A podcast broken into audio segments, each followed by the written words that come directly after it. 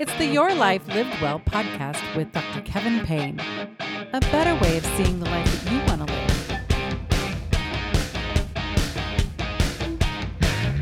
live. Welcome to episode two of the third season of Your Life Lived Well.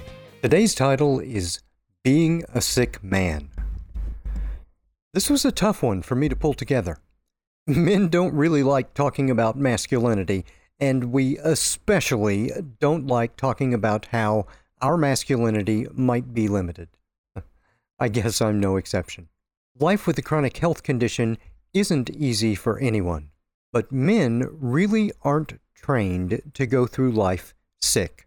In fact, being sick is in many ways the opposite of being manly. They are difficult to reconcile. So, in this episode, we'll dive into the collision between being sick and being a man. In segment one, we'll look at what we mean by masculinity. In segment two, we'll talk about how this can go horribly, horribly wrong, but not in the politicized ways we've become used to in popular discourse. In segment three, we'll bring in the complications of chronic illness, sickness, and manliness do not play nice together. And in segment four, we'll wrap it up by introducing some things we can do to become better men, even when we're stuck with an illness we can't get away from. I'll also mention what those around us can do to support us, even though we probably won't ask for it. So, who is this episode for? Well, men who are wrestling with the challenges of a health condition that isn't going away. But maybe more important, the people around him that just don't understand. So listen to this episode with someone you love, and I hope it sparks the conversations you need. But first, a reminder there are many ways to get involved with Your Life Lived Well, and even improve your own quality of life in the process. First, subscribe and give us five stars on your favorite podcasting platform. Second, share us on social media. We're at your LL Well on Facebook, Instagram, Twitter, LinkedIn, and YouTube. Tag us when you do and give us a follow. Fourth, share us the old fashioned way, directly with the people you know who can use the knowledge and support we deliver. Fifth, drop by yourlifelivedwell.co, that's .co, and sign up for our email list so you don't miss out on tips, announcements, discounts, and everything else. Sixth, check out the rotating schedule of 16 live webinars we offer. Next week's topics are Pain Management is More Than You Think, Thriving Through Trauma and Grief, and Stress and Fear Aren't What You Think. As a special thank you, you can use the coupon code APR60 through April to save 60% on any of them. And finally, we've just launched a new Patreon community. Check us out at patreon.com slash yourllwell. Now, as they say, on with the show. Like many boys, the first important man in my life was my father. My dad was born in the 40s and grew up on the Ozarks farm his family had homesteaded almost a century before. Out of high school, he moved to the big city and found work. He was drafted into service during Vietnam and was in country during the Tet Offensive so he saw the worst of it. When I came along, he was still a union delivery truck driver. He was out the door before sunrise and worked long, hard hours. As a child, some of my clearest memories are of him stretched out, exhausted on the floor after a hard day's work. He was a mysterious presence on the periphery of my small life, disappearing to his work each day, coming home, eating, sleeping, reading the newspaper, and doing it again and again. I was excited on those occasions when I could see his work and wander the cavernous, oily depot among the big trucks. But on the mornings he was off, we'd lay on the floor and read the funny papers together. I'd tag along after him as he fixed things around the house or did yard work, trying to be helpful and not really succeeding, but getting better as I grew. That's where I learned that real men don't need directions, and if you assemble it correctly, you'll have parts left over. Then, if you save those parts, you'll eventually have enough leftover parts to build a whole nother bonus thing. He was a quiet man, stoic, taciturn, never complaining, just going about his work and getting things done, on the job or at home. To this day, we still haven't talked about most of life's big questions. He keeps his own counsel and is largely a cipher. The first time he even mentioned his experiences in war happened by accident. I was in college. I came home late one night to do some laundry and raid the fridge and found him in the darkened family room watching the movie Full Metal Jacket. It had just started. I'd already seen it in the theater, but I sat quietly on the couch and watched it again. Or more correctly, watched him watch the movie. We said nothing. He stayed silent through the credits, lost in memory, and then he finally opened up and we spoke about war. In many ways, my childhood in the 70s was far more similar to my dad's in the 40s than it was to my own son's in the aughts. No social media, a gang of free range children roaming the neighborhood, exploring the nearby creek and the surrounding countryside. As I grew, he taught me how to do manly things shoot pool, play cards and chess, shoot hoops, play golf, drive a stick, shave, change the oil, tie a solid knot and a proper necktie.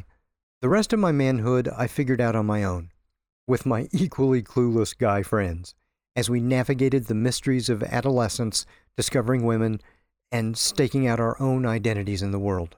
I learned most of the same lessons about navigating manhood that my dad did decades before.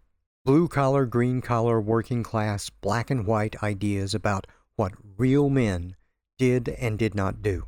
The acceptable script our culture provides us for being a man is pretty limiting, stifling even. My path was also different in some important ways. I was a geeky kid who loved science, math, and science fiction, and desperately did not want to have to wear glasses. I had to scrap it out with a bully on the playground until we reached a detente and he learned to pick an easier target.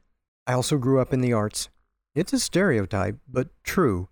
Even in the button down buckle of the Bible Belt where I grew up, artists and performers tended to be more open, emotional, and accepting.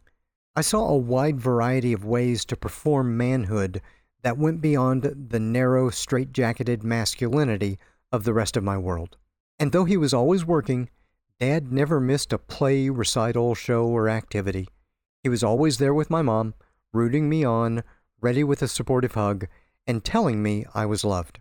As I got older, went to college, traveled pretty widely, earned my graduate degrees, and spent decades researching and teaching about humans, all of that naturally expanded my ideas about what manhood could be. But just like everyone else, I'm a product and sometimes a prisoner of my environment.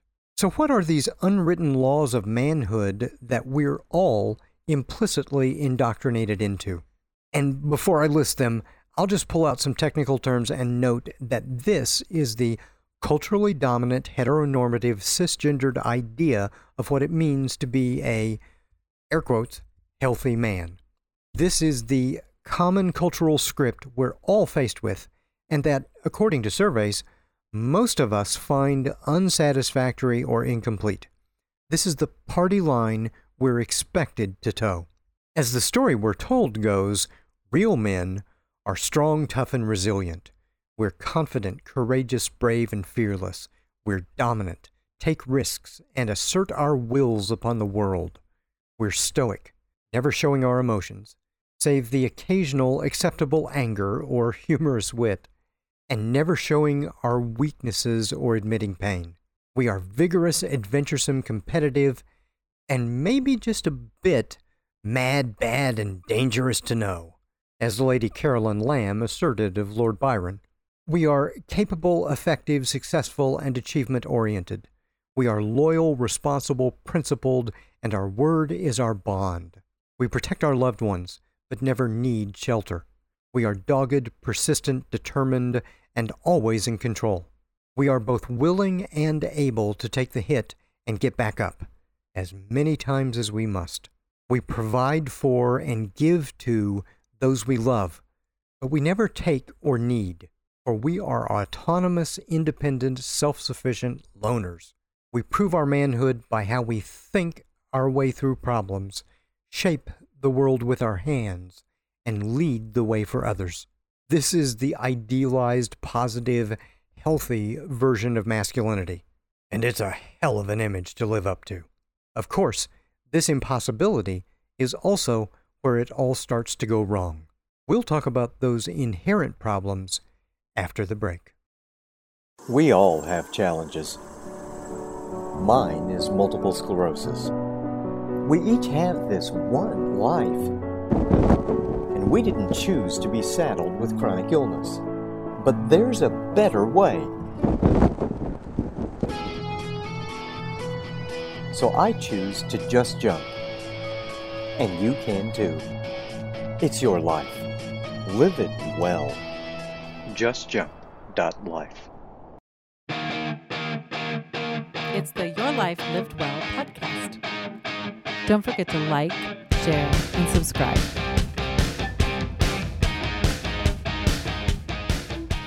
And we're back. Thanks for hanging in there with me. In this segment, I want to introduce some ways masculinity can go horribly awry. One is often dramatic, and we now talk about it a lot in our culture. The others are more subtle, less visible, but perhaps even more common. There are many reasons why more boys present disciplinary problems in school and then grow up to become men who more often abuse alcohol and other substances, commit most of the violence towards self and others, take more unnecessary risks, avoid any kind of health care or self care, and are more often arrested and incarcerated. Are there some marginal differences in our biology that contribute to these trends? Sure. But we also know from international comparisons that culture contributes at least as much. Men are placed in an impossibly tight box. Our precarious position is reinforced on all sides, and we're held there, without the tools or education to make the best of it. And before you go there, just let me emphasize that this isn't a contest. Men have lots of cultural advantages. Male privilege is real, there is a patriarchy, and it allows some men to get away with toxic masculine behaviors. But here, I'm not interested in the politics. I'm concerned about real troubles in real lives. We all know the consistent messages men are bombarded with from the time we are boys. Man up. Boys don't cry. Boys'll be boys. Take it like a man. Suck it up, buttercup. Real men do X, Y, and Z, but not A, B, and C. Fill in the blanks with whatever superficial, culturally gendered behavior the speaker is attempting to encourage or squelch. And we all know how caustic it can become. Bullying and harassing males almost always involves slighting our masculinity. Mama's boy, sissy, and far nastier epithets based on feminizing and alternate sexual orientations are the go to put downs. Masculinity, manliness, being a real man, whatever you want to call it, is a social role. It's one that's present in every society, and while these versions are somewhat different, most also share a lot in common. I introduced some of the good or healthy side of masculinity before the break strong, brave, adventuresome, capable, loyal, protective, problem solving. These are good, socially useful qualities. They are, of course, not limited to men, but they are culturally associated with the masculine role. The roles we claim or reject are central to our identities. When we find we're unable to fulfill a role we claim or are forced into a role we reject, it causes a great deal of harm. We come to question ourselves and our place in the world, and others question us as well. Our gender roles are part of our foundation. When those foundational roles fail, our entire identity can crack.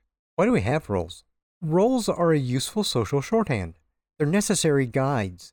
But if everyone doesn't accept that each of us gets to color outside those lines as we express our individuality, then those roles become straitjackets, and the stereotype of masculinity easily becomes damaging to everyone. The man who feels compelled to perform it, even when he knows it's not right, and those closest who are holding him within the limits of that expected performance.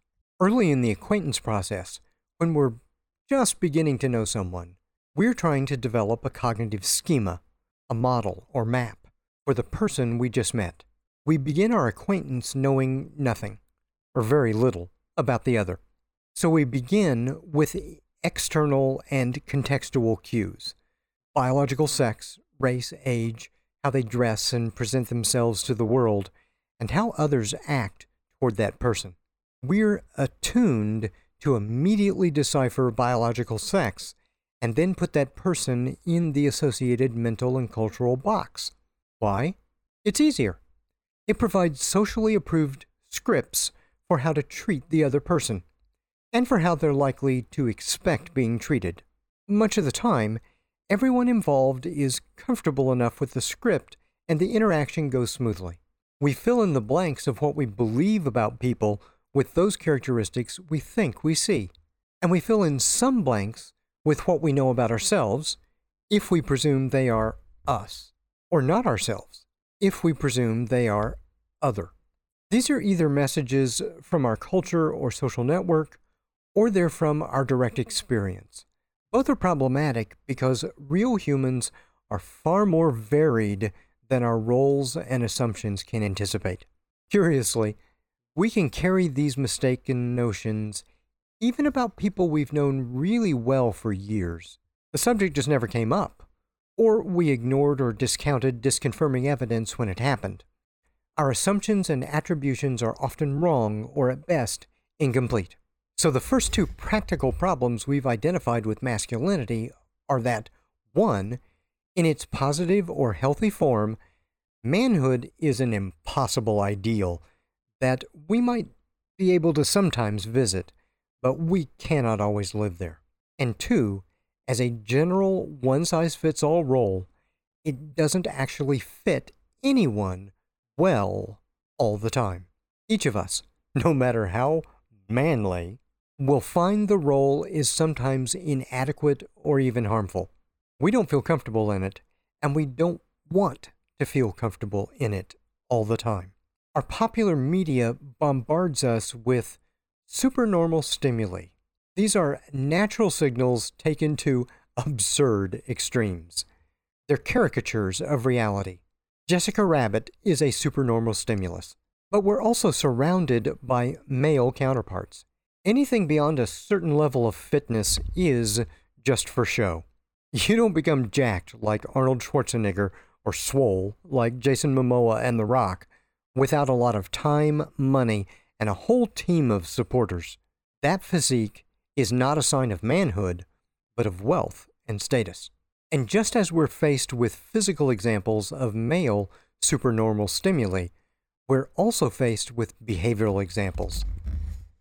Taken to extremes, almost any virtue becomes dysfunctional. Strength becomes forcefulness. Forcefulness becomes aggression. Aggression becomes abuse, and abuse becomes violence. More does not equal better, but it does get us noticed. In a crowded social and cultural environment, we're all looking for ways to stand out and be recognized for who we are, especially when we are men who've marinated all our lives in the idea that domination equals value or display equals worth. Rationally, we know this isn't good, right, or true, but our primal brains feel the pressure of more. Let's be strong. Just a little more. Let's be forceful. Just a little more. Let's be aggressive. Now, we're not living a manly virtue of strength. We're performing a farce because our primal brains have gotten locked into a cycle of fear and display that we won't even admit to ourselves. We've slipped so far from living our values into performing a parody out of fear that we could lose our status or membership in the group. That is a core primal fear. To our tribal ancestors, being shunned by the group meant death. Our basal brains still think that way, and they move fast, hijacking our bodies and our rationality in the process. This is how we get to hypermasculinity, toxic masculinity, and all the other dysfunctional ways we try to be men. Fear kills rational thought. Fear is sneaky and disguises itself as anger, frustration, pride, or another more acceptably manly emotion. But fear is a natural part of being human and cannot be overcome by ignoring, excusing, or explaining away. And the rest of us go along with this show because we don't want to be called out on our fears either. So we let the bad behaviors slide. The bad behaviors become normal. And pretty soon, we're not just accepting them, but praising them and wanting to emulate them because that's how society is telling us we succeed. Before we wrap this segment, I'll introduce one more way that masculinity goes wrong. Men are not socialized, trained, or supported with a complete tool set for dealing successfully with modern crises, especially when those crises are likely to be part of our new normal. What do I mean? The popular version of masculinity we've all internalized has limited us in ways that actually reduce our health. 1. Men do not receive help well. All humans need help, but many men will never admit it. We are unable to ask for help. We're often unable to even recognize or articulate the kind of help we need. And we're really bad at accepting help when it's offered. And men don't share a culture of helping other men except in culturally approved, manly ways. Sure, I'll use my truck to help you move when your girlfriend has kicked you out. I'll probably bail you out of the drunk tank after a bender. And it might even help you hide the body, if the jerk was asking for it. That's a joke. The traditional masculine model of helping is pretty concrete and practical, and it shies away from emotions that go much beyond supportive grunts and bro hugs. And to top it all off, others are often unable to even believe we need help when we ask. It is so far outside the accepted man script. Two, we tend to pathologically ignore ourselves and our own needs. We can become so focused on getting things done and not letting down our team that we don't even notice that we've become so stretched that, in reality, we're no longer operating very well at all. And three, we're very good at suppressing or ignoring our emotions. Too often, men get trapped behind that stoic mask.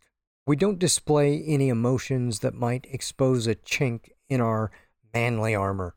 Our lack of emotional training means that when they do slip out, they can get confused in their expression. Too often, sadness, grief, shame, and other unacceptable emotions look like some form of anger. And then we men feel like we have to apologize for our emotions. We think they're weak. This is a massive misunderstanding. So we'll take a break as we contemplate how well we actually handle our emotions. And I'll catch you on the other side as we introduce being sick into this tricky balance we're all trying to navigate. I'm Dr. Kevin Payne. Just jump with me into your life lived well. Half of us now live with chronic illness. Mine is multiple sclerosis. It's your life. Live it well. A chronic diagnosis doesn't mean goodbye to the good life you wanted. You don't have to feel overwhelmed or hopeless. I'll show you how to save yourself. Take your first step at justjump.life. It's the Your Life Lived Well podcast. Don't forget to like, share, and subscribe.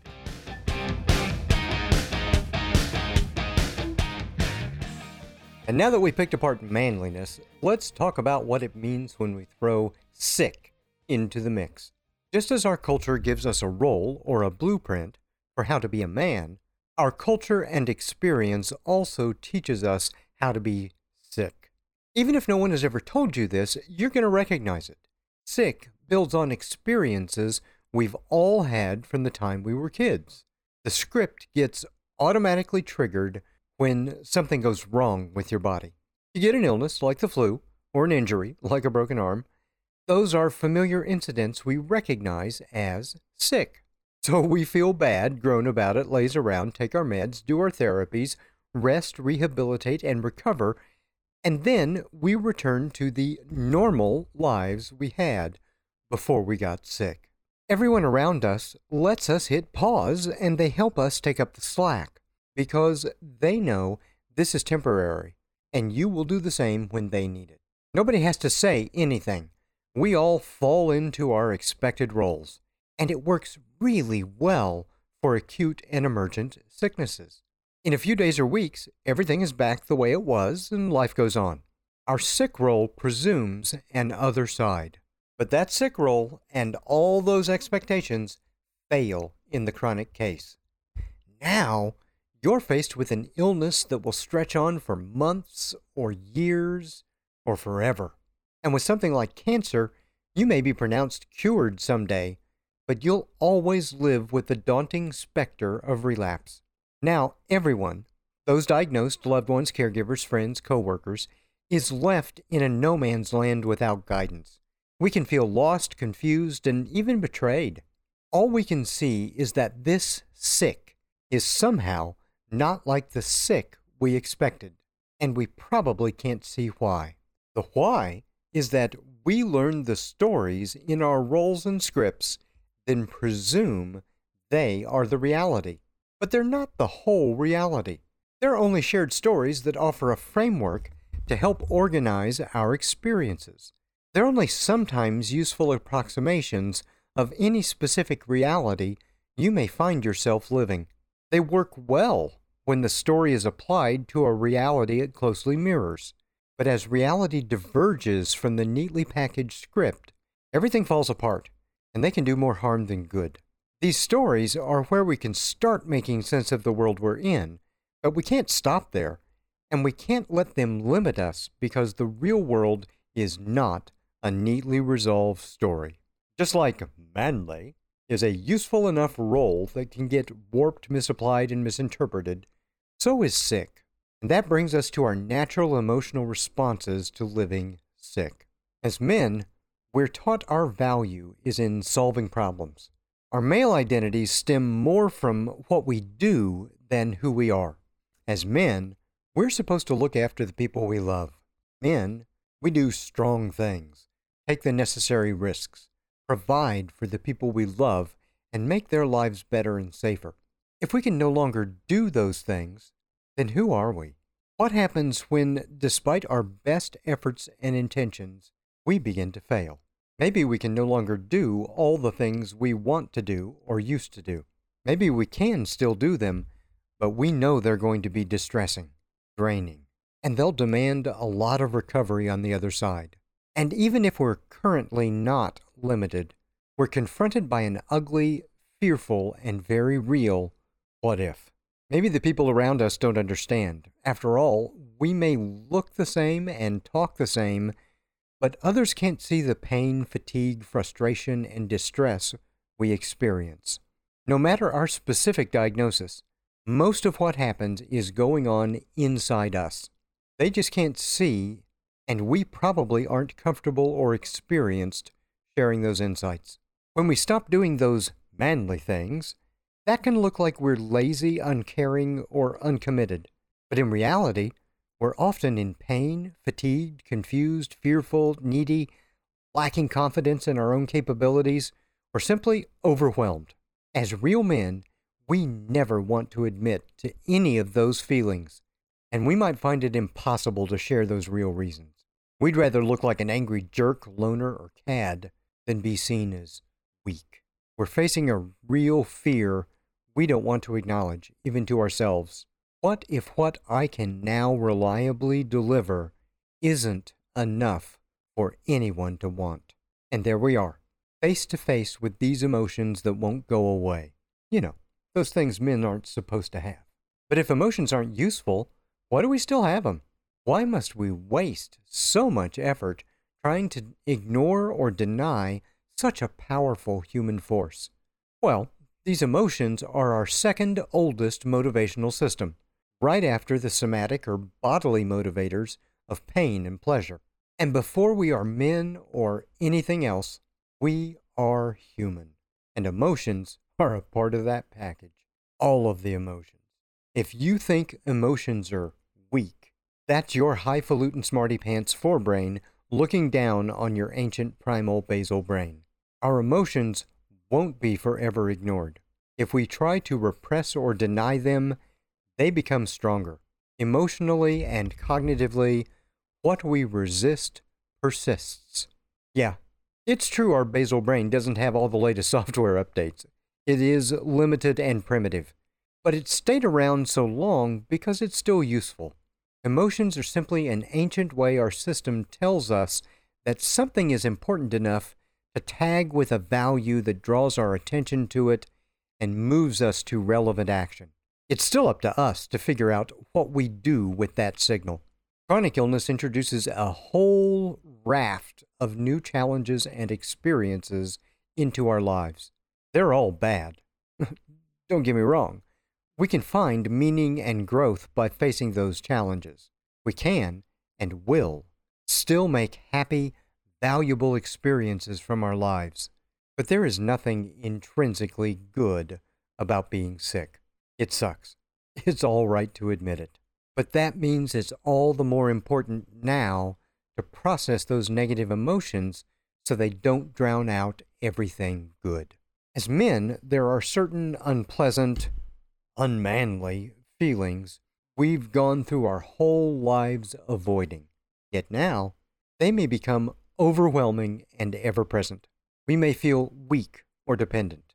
No one, especially manly men, wants to feel like a burden. That may lead to feelings of shame, guilt, or regret. Shame is a feeling of humiliation, embarrassment, or distress over who we are. It's about our identities. Guilt or regret are similar feelings over what we did or did not do. It's focused on behaviors. Both strike to the core of our being, and they're both difficult to open up about.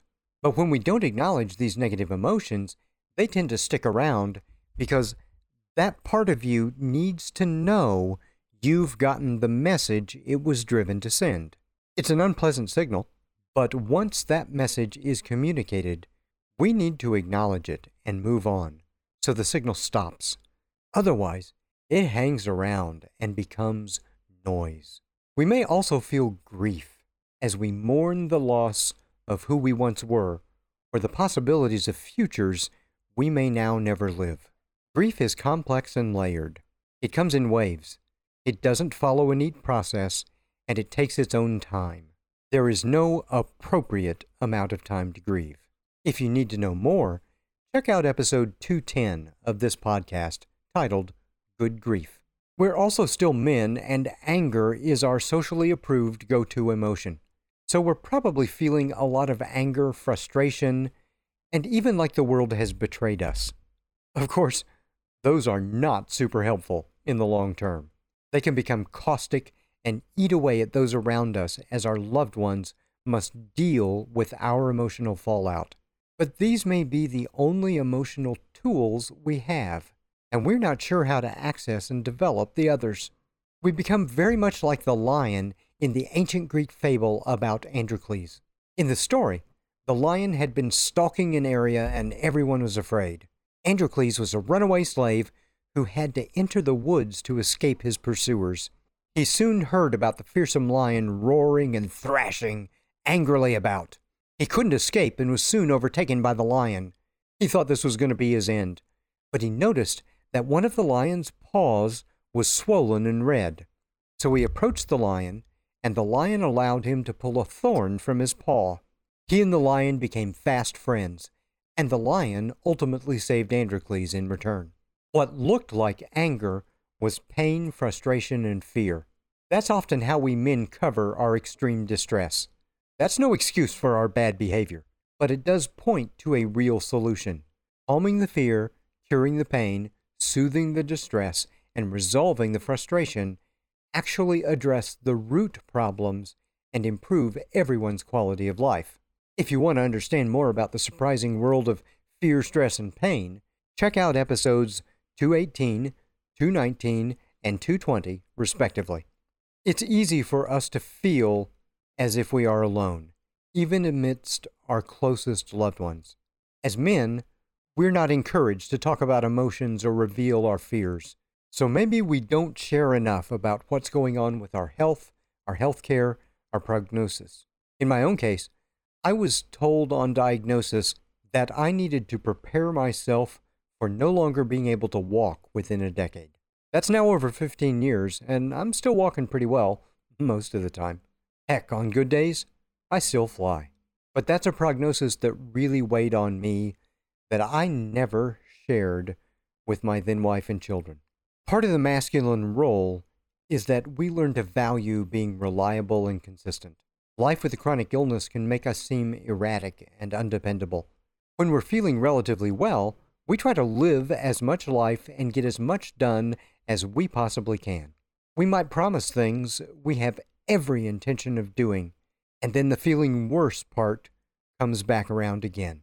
Despite our best intentions, we may not be able to follow through, and those around us cannot see why. And men tend to suck at sharing our emotions. That's not because we're naturally bad at it. It's because we didn't grow up practicing it. We weren't encouraged to do it. In fact, the man culture actively discouraged it. And, if we're being completely honest, the women in our lives probably dismissed our halting efforts because they also believe men aren't good with emotions. Like everything else, this is a skill we must practice and we must be prepared to do it badly before we can learn to do it well.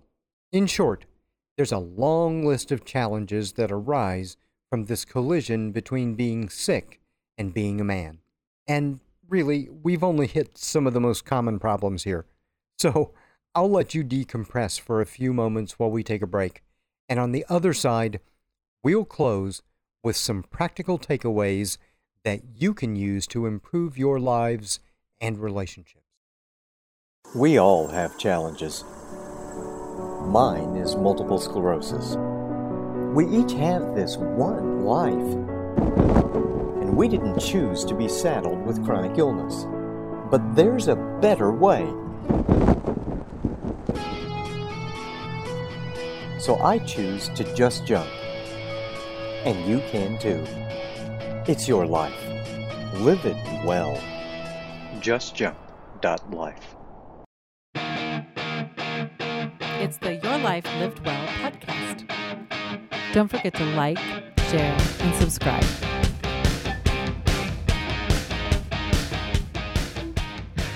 You know, I'm just a guy. I lift weights, wear boots, drive a truck, am often scruffy, adore my swords and knives, watch football, and still sometimes practice the martial arts. I believe in a women and children first ethos. As a young man, I was drawn to adventurous activities with risk, heights, speed, pointy objects, and a little bit of aggressive overcompetitiveness. I'm still a skydiver, and some people think of that as a dangerous thing to do. There are also some masculine things I do that aren't good. When I'm sad, it tends to look like anger, even though that's not what I'm feeling. I still sometimes have difficulty sharing my sadness and fears, largely because I never want to be a burden. I don't want to seem like I'm complaining because I am truly grateful. My good days are still pretty good. But I must admit, my bottom is lower and the bad days are more common than I would like. I often think to myself, others have it worse. Yeah, so what? Am I, in this moment, overwhelmed, injured, traumatized, failing? Then that's bad. There's no hierarchy of pain, fear, or trauma. It's all bad. It's never a contest. Even though I know better, I sometimes put an unnecessarily brave face on it so I don't look weak. As I said, just like other guys, I'm still sometimes a prisoner to my socialization. But I'm better about it now, and I keep working at it. We've talked about the ways the culture and experience of being men and being sick introduce some additional problems into our lives.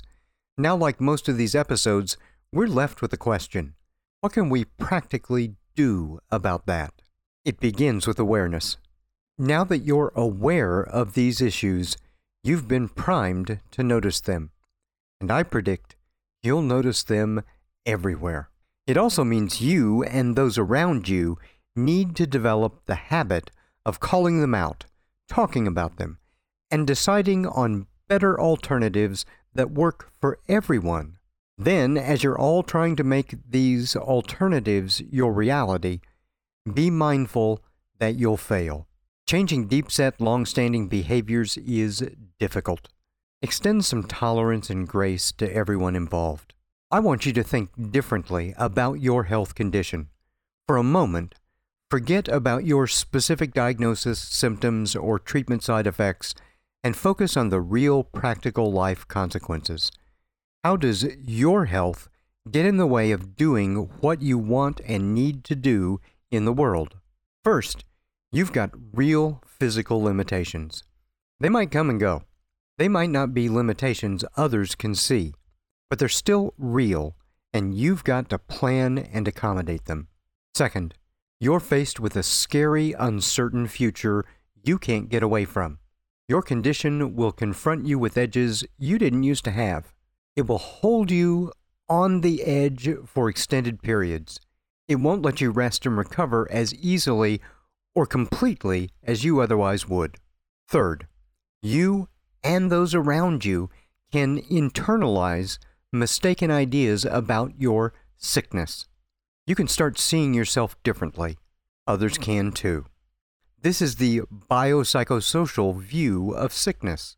There are biomedical, cognitive, emotional, and relationship outcomes. All are real. All have effects. All must be addressed. None of it can be ignored, or they will become overwhelming through their neglect. And the popular vision of masculinity we've internalized and reinforced hinders us on all three fronts. It's not just this list of medical signs and symptoms you must now accommodate into your life. It's not just a set of treatments and therapies you must make room for. The experience of always being sick with an uncertain future is distressing, scary, fatiguing, and painful. Your illness represents a real existential threat to your life or your quality of life.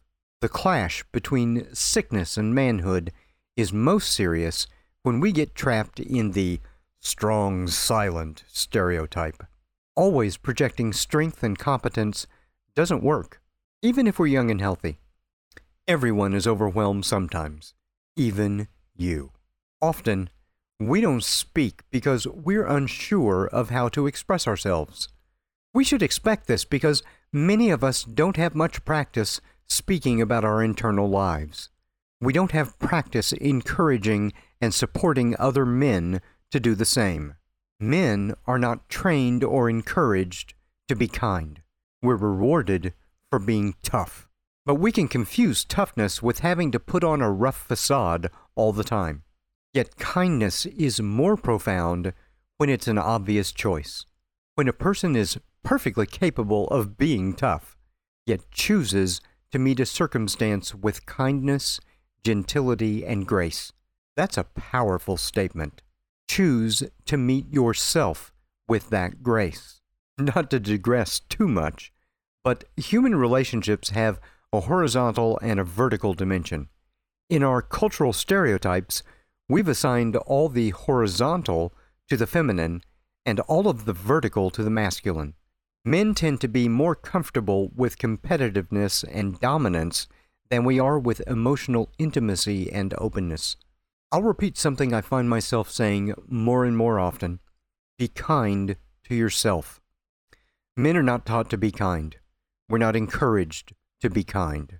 We're not rewarded for being kind. But we have the same hearts as everyone else. We have the same immense capacity for kindness. But kindness is vulnerable. It's risky.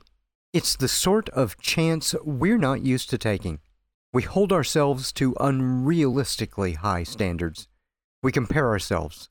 We stride into conflict with confidence because that's a familiar arena. But that's not all of life. We deserve to allow ourselves to grow in these ways too.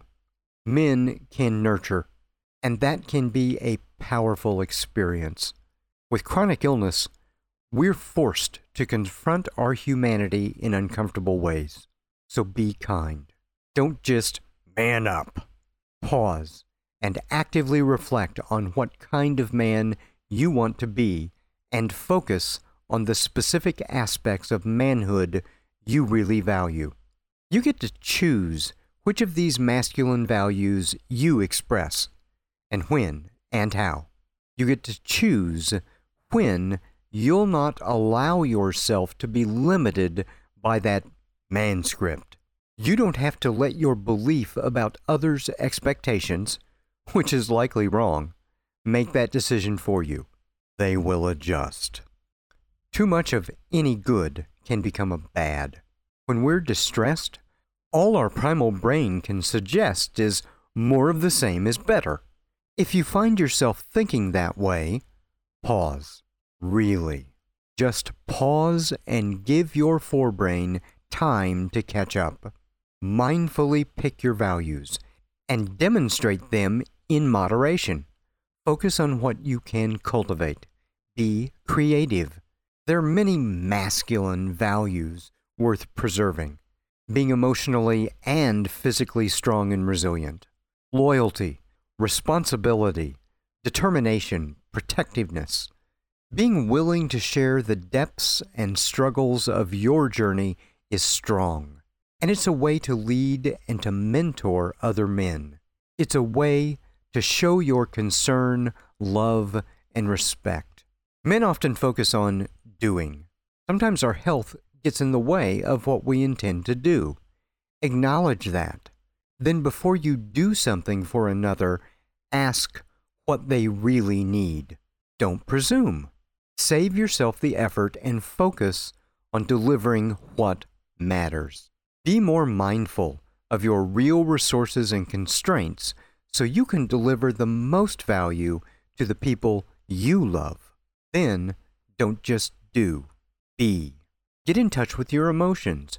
Practice experiencing and naming your emotions. Practice sharing your experience with others.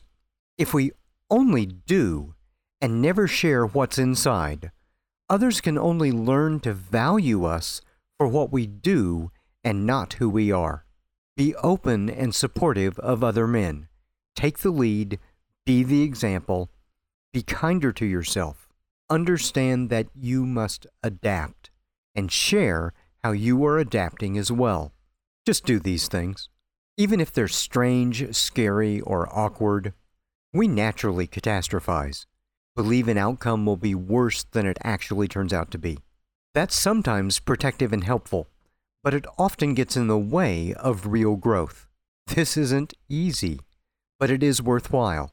Every man needs to feel we can still be powerful, edgy, dangerous. We now must become judicious in how we deploy it. At least occasionally, we need to feel we are heroes, but we can't live there. I'll confess my condition forces me into some difficult decisions. Do I do this thing because it appeals to my manly, do it myself inclinations, or refrain because the longer term consequences just aren't worth it to my future self. I don't easily seek help, although I'm getting better. And the people around me didn't easily accept that I would or should need help. It was outside our script. That mm. caused a lot of problems. There's so much more I want to say on this topic, and I promise we'll return to it in future episodes, but our time this week is at an end. So I'll close the episode by asking for your help. Share your life lived well with someone who can use it. Subscribe, leave five stars and sparkly reviews. It's all really helpful and deeply appreciated. Be sure to join us next week for episode 303 of the Your Life Lived Well podcast titled Willpower. Life with a lasting health condition often means there are things we want to or have to change about our behaviors. Change is difficult. If you're relying on willpower to do it, you will fail. If you believe you are weak because your willpower has failed you, well, you're wrong about that too. And you should be kinder to yourself. We'll dig into the whys next week on Your Life Lived Well. Or support our mission at patreon.com slash yourllwell for early access as well as a live discussion with me where I answer your burning questions. In the meantime, go forth, be well, do well, and do good. If you've enjoyed today's topic and want to join the conversation with Dr. Kevin Payne, find Your Life Lived Well on all of your favorite social media sites, Patreon, and of course, yourlifelivedwell.co.